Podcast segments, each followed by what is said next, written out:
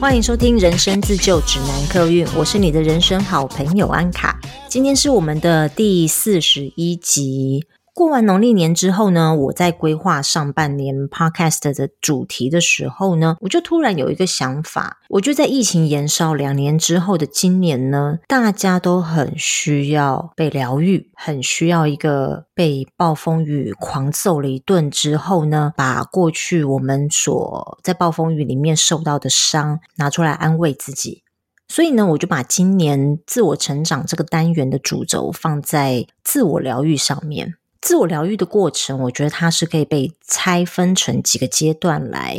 说明的。在第三十八集的时候，我们聊到连接我们的内在小孩，陪伴他一起长大。那一集我有稍微聊到，因为童年的情感匮乏而受伤，让我们的内在小孩停留在受伤的年纪，无法长大。那一集我也有提到，追究父母的责任不是自我疗愈的重点，但的确，我们的童年是因为我们有个情感缺失的父母，我们因为缺少情感上面的关怀，在心灵上面受到伤害。而这一集自我疗愈的单元呢，算是第三十八集主题的延伸。我想和你们讨论的事情是，我们要让内在小孩长大之前，我们应该要先离开不成熟的父母。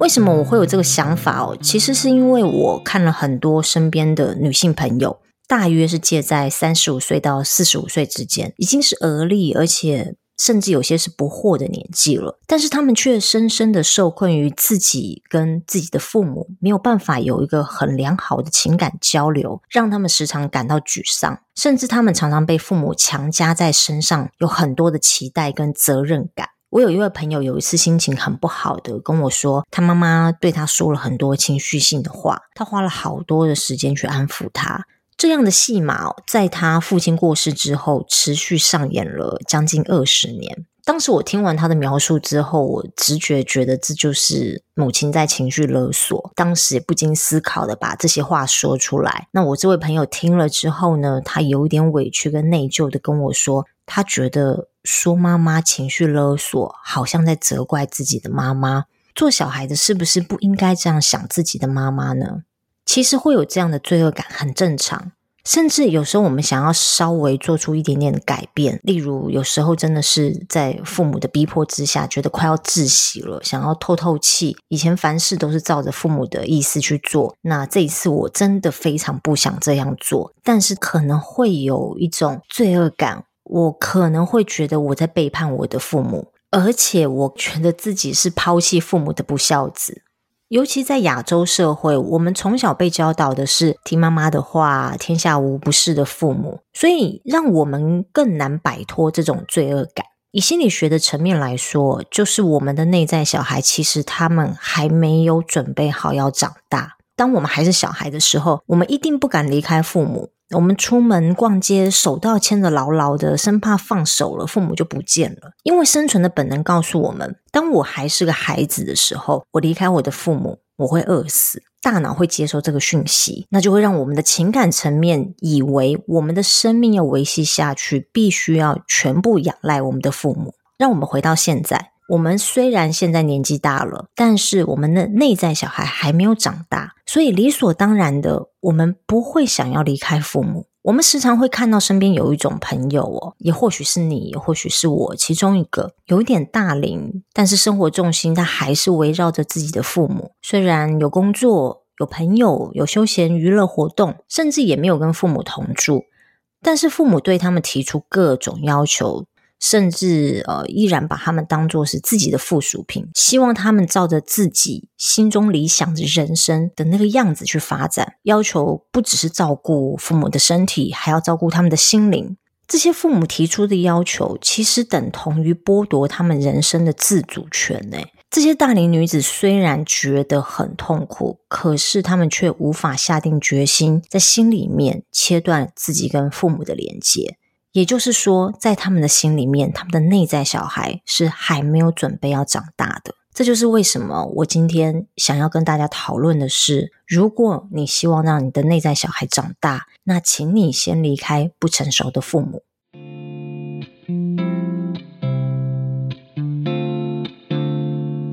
四年前我读了一本书叫《假性孤儿》，当时这本书非常的畅销，我记得是在各大书店的排行榜的前十名，甚至占第一名好几个礼拜。当时我读这本书的时候有一种当头棒喝的感觉，我觉得这本书非常值得阅读。如果你觉得你现在一切都很好，你有工作，你有正常的社交活动，你甚至有很棒的伴侣，可是你心中还是依然觉得很孤单，你心中还是依然觉得我好像是汪洋中漂流的一艘船，或者是你觉得时常我不管是到什么地方我都会有一种无根感。这个原因呢，很可能来自于我们有一对情感缺失的父母。这本书对于情感缺失父母的症头，还有呃，在这样子的照顾下长大的小孩，外在跟内在会有什么样子的表现，他把这些都解释得非常的真实，而且也非常的有逻辑。我看完这本书之后，我才发现原来自我有意识以来，我就时常觉得孤单，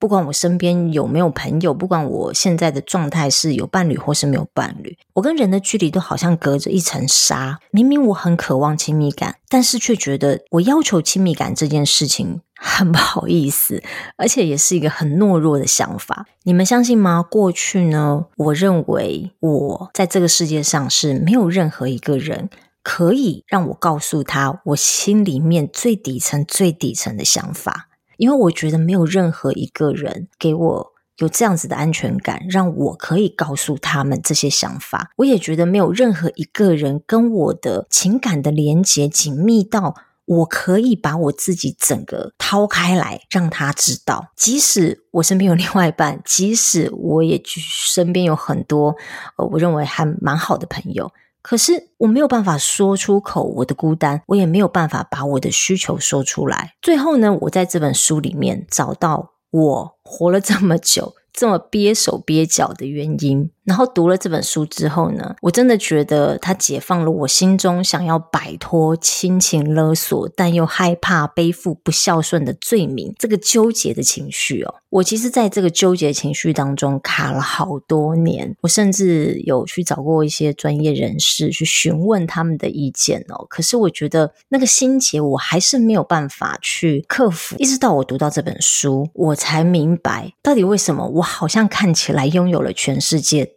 但是我心中却觉得非常的孤单。好，所以这一集有关心理学理论的内容呢，我会参考这本书《假性孤儿》，再加上我自己个人阅读之后的感想，还有我阅读这本书之后它是如何改变我对亲情的看法。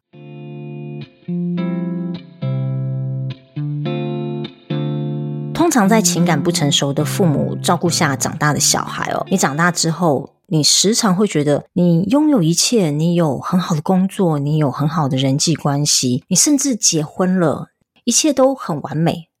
但是你心中还是觉得非常的孤单寂寞，仿佛这个世界上只有你一个人存在。这个感觉就像我刚刚说的，汪洋大海里你看不到前面，看不到后面，你不知道目标在哪里，你也不知道后面在哪里，那一种深层的绝望感真的非常非常难形容哦。接下来呢，我就想要跟跟我有同样遭遇，你们在童年可能因为情绪不是很成熟的父母，然后他们也没有办法照顾到你们的心灵，导致小时候我们有很多的童年创伤，我们应该要怎么去做？最好的方式就是我们要离开这些情绪不成熟自我中心的父母。这绝对不是背叛，也不是抛弃，更不是代表你不孝顺，我们只是在心理层面脱离自己的父母。我们要在心理层面脱离自己的父母，我们才有可能去成就我们自己的人生。在这里呢，不需要去同理自己的父母，也不需要去同情他们，因为在这个情境之下，我们是受害者。要受害者做到同理心真的非常非常的难，而且我们真的也不需要去勉强自己对他们生出同理心跟同情心。而我们需要做的事情呢，就是学习客观的看待他们，并且做到理解。这个时候我们就必须要拿出理智脑了，我们需要理解在这个世界中这些情感匮乏的父母他们给爱的能力是有限度的，他们通常都是处于自顾不暇的状态，他们都自顾不暇了，当然自然无法照顾到我们的感受。以前不会改变，老实讲现在也很难改变，但是我们都相信没有父母是故意会去想要伤害自己的小孩的，当然不包括那些我们看到的社会新闻案件啦，就是真的去伤害自己的小孩什么的，可是我相信或许他们是心理层面有一些创伤或者是疾病哦，那这些不是在我们的讨论范围当中哦。有一点很重要，我想要提醒大家，当我们在看待情感缺失的父母的时候哦，我们尽量不要带入我们自己的情绪，我们要做的呢，就是像一个旁观者一样，尽量抽离。我知道这个很难做到，我也是花了很多的时间让自己抽离情境。其实抽离情境这件事情非常的好用哦。我们跟亲密的伴侣在吵架的时候哦，抽离自己，去像个旁观者一样，去看看他们的处境，看看他们的心境，非常有帮助。我们只要抽离我们自己，我们像旁观者去理解他们，去看他们在做什么事情，这样我们就会明白为什么他们会这样对我们。然后我们也可以理解，不是我们做的不够好，也不是因为我们不是完美的小孩，所以导致他们不爱我们。我们要认清的一件事情就是，我们的父母他们就是不够成熟，所以他们做不到双向的情感交流，也做不到我们需要的亲密的支持。如果我们可以理解他们的状态跟他们的处境，这样我们也可以去学习分辨什么是健康的情感交流。这里我想要跟大家说，当你决心要去改变你跟父母之间的关系的时候，你千万要记得，并不是我们不爱他们，而是我们换一种真正长大的方式去爱他们。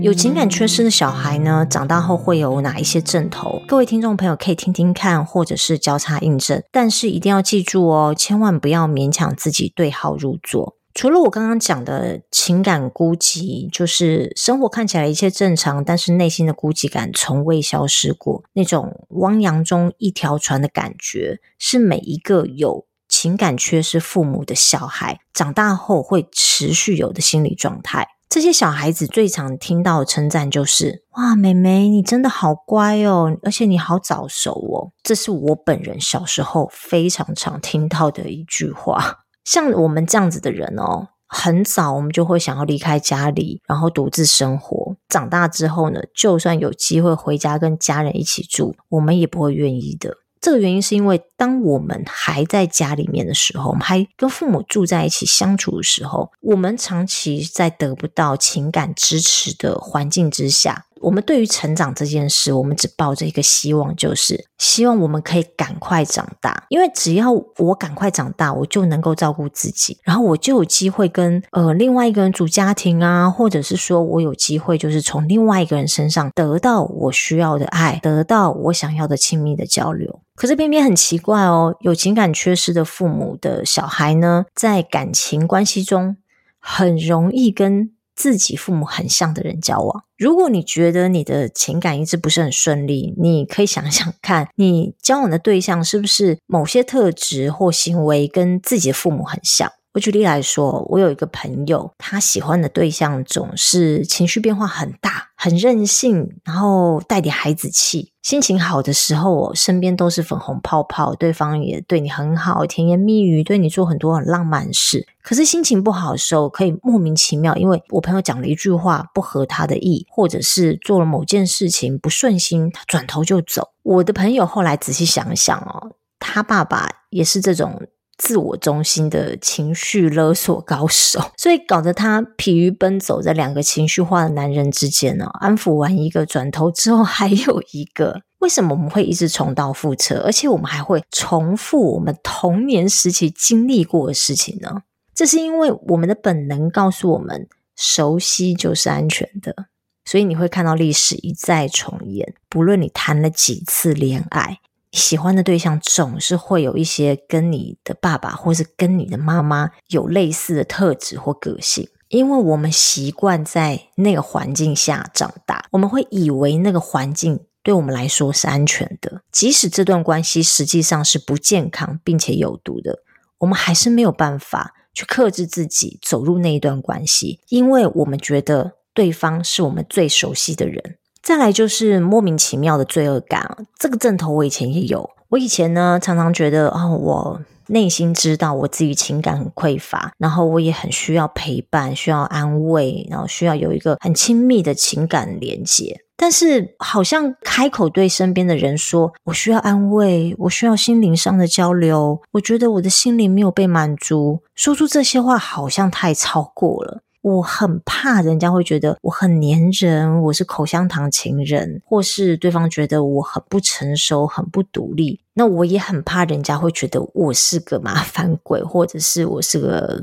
拖油瓶之类的。但现在我当然改变了非常多，这也是因为我读了很多关于依附关系的书，才知道其实人都需要亲密、诚实、双向的情感交流，这个是正常的。如果大家想要更了解依附关系的话，可以回去听我的第好像是第二十七集还是第二十八集，我有把依附关系理论呢这个心理学名称就是做成一个单元，然后你可以去听听看。那你会发现说其实你的担心是多余的，其实我们的担心才叫做不正常。一般来说不管是朋友、家人或者是亲密的伴侣之间，这种亲密、诚实、双向的情感交流是正常，静静的坐在一起，在对方面前可以很放心的说出自己的担忧，你也知道对方他是可以接得住你的伤心难过的。其实情感缺失的父母的小孩，因为从来没有经验过这样的感受，所以很自然的我们也不敢去要求，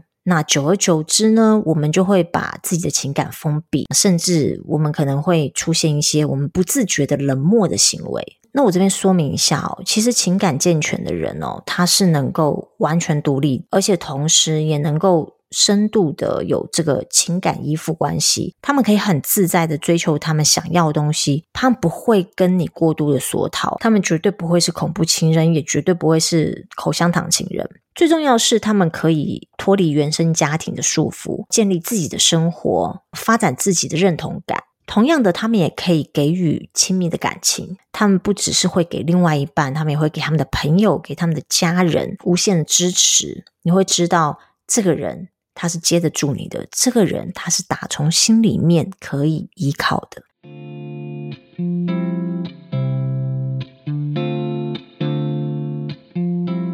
情感发展健全的人呢，其实他们处理压力的模式也很稳定，不会像情感缺失的父母有时候情绪很高涨啊、drama啊、咆哮啊，或者是情绪勒索啊。情感健全人不会，他们不会忽高忽低，因为他们懂得同理心，甚至在你还没有发现自己的情绪之前，他已经先一步察觉到你的情绪，甚至他可以去想象这件事情发生之后你会有什么情绪，等于说他已经预知了你会有这样的情绪，所以他有同理心，他知道要怎么去接住你。要怎么知道自己的父母是不是情感缺失的父母呢？呃，以下有几个描述，可以看看你的父母有没有这些特征。如果这些特征越多的话，表示他们情感健全的程度越低。第一个是常为了小事就大惊小怪、小题大做啊。第二个是不太表现同理心，或者是缺乏情绪的自觉力。第三个是聊到内心话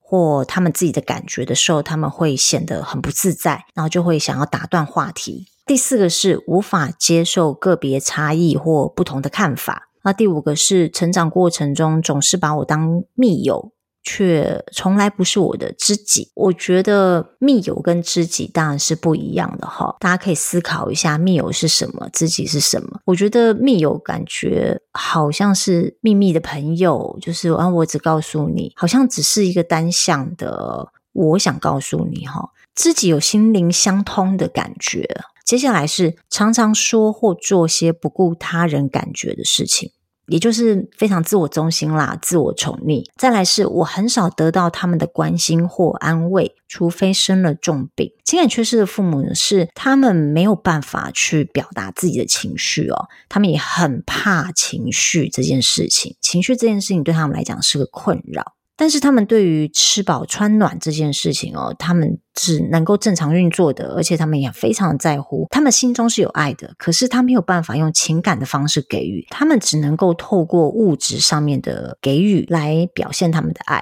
所以当然在小孩子生重病的时候特别会感受到父母的爱，因为生病嘛，那父母一定是会照顾小孩，在这个时间呢，小孩就会觉得其实父母是疼爱我的。再来是他们常常前后不一致，有时候很开明，有时候又不讲理，就情绪化。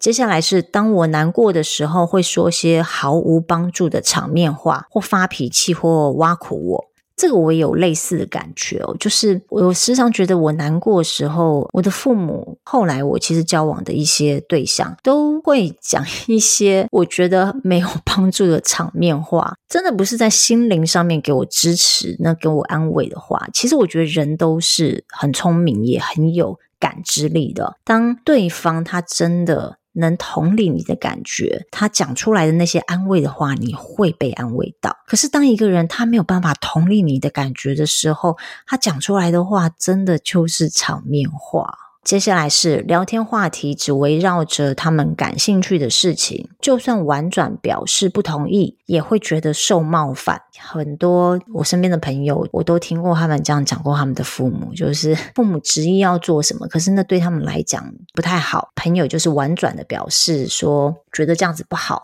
父母可能不会用沟通方式来跟你沟通，他会觉得你不赞同我，你就是冒犯我。下一个呢是似乎不在乎我的成就，告诉他们反让人泄气。再来是呢，他们的意见总是与事实或逻辑不同，还有不会自我反省，绝少认为自己是错的。再接下来是倾向非黑即白的思考，无法接受新观念。以上呢，你可以看看你的父母符合几项呢？呃，如果勾选越多的话，越有可能是情感缺失的父母。这个单元呢，其实我准备的内容非常的多，所以呃，我会把它分成上下两集来让大家收听。今天就先简介不成熟的父母是什么，不成熟的父母、情感缺失的父母会让我们的内在小孩没有机会长大，也把在这样子情况之下长大的小孩他会有什么样子的遭遇跟他们心境历程呃，分享给大家知道。好，接下来的下一集呢，我们就会开始讲如何离开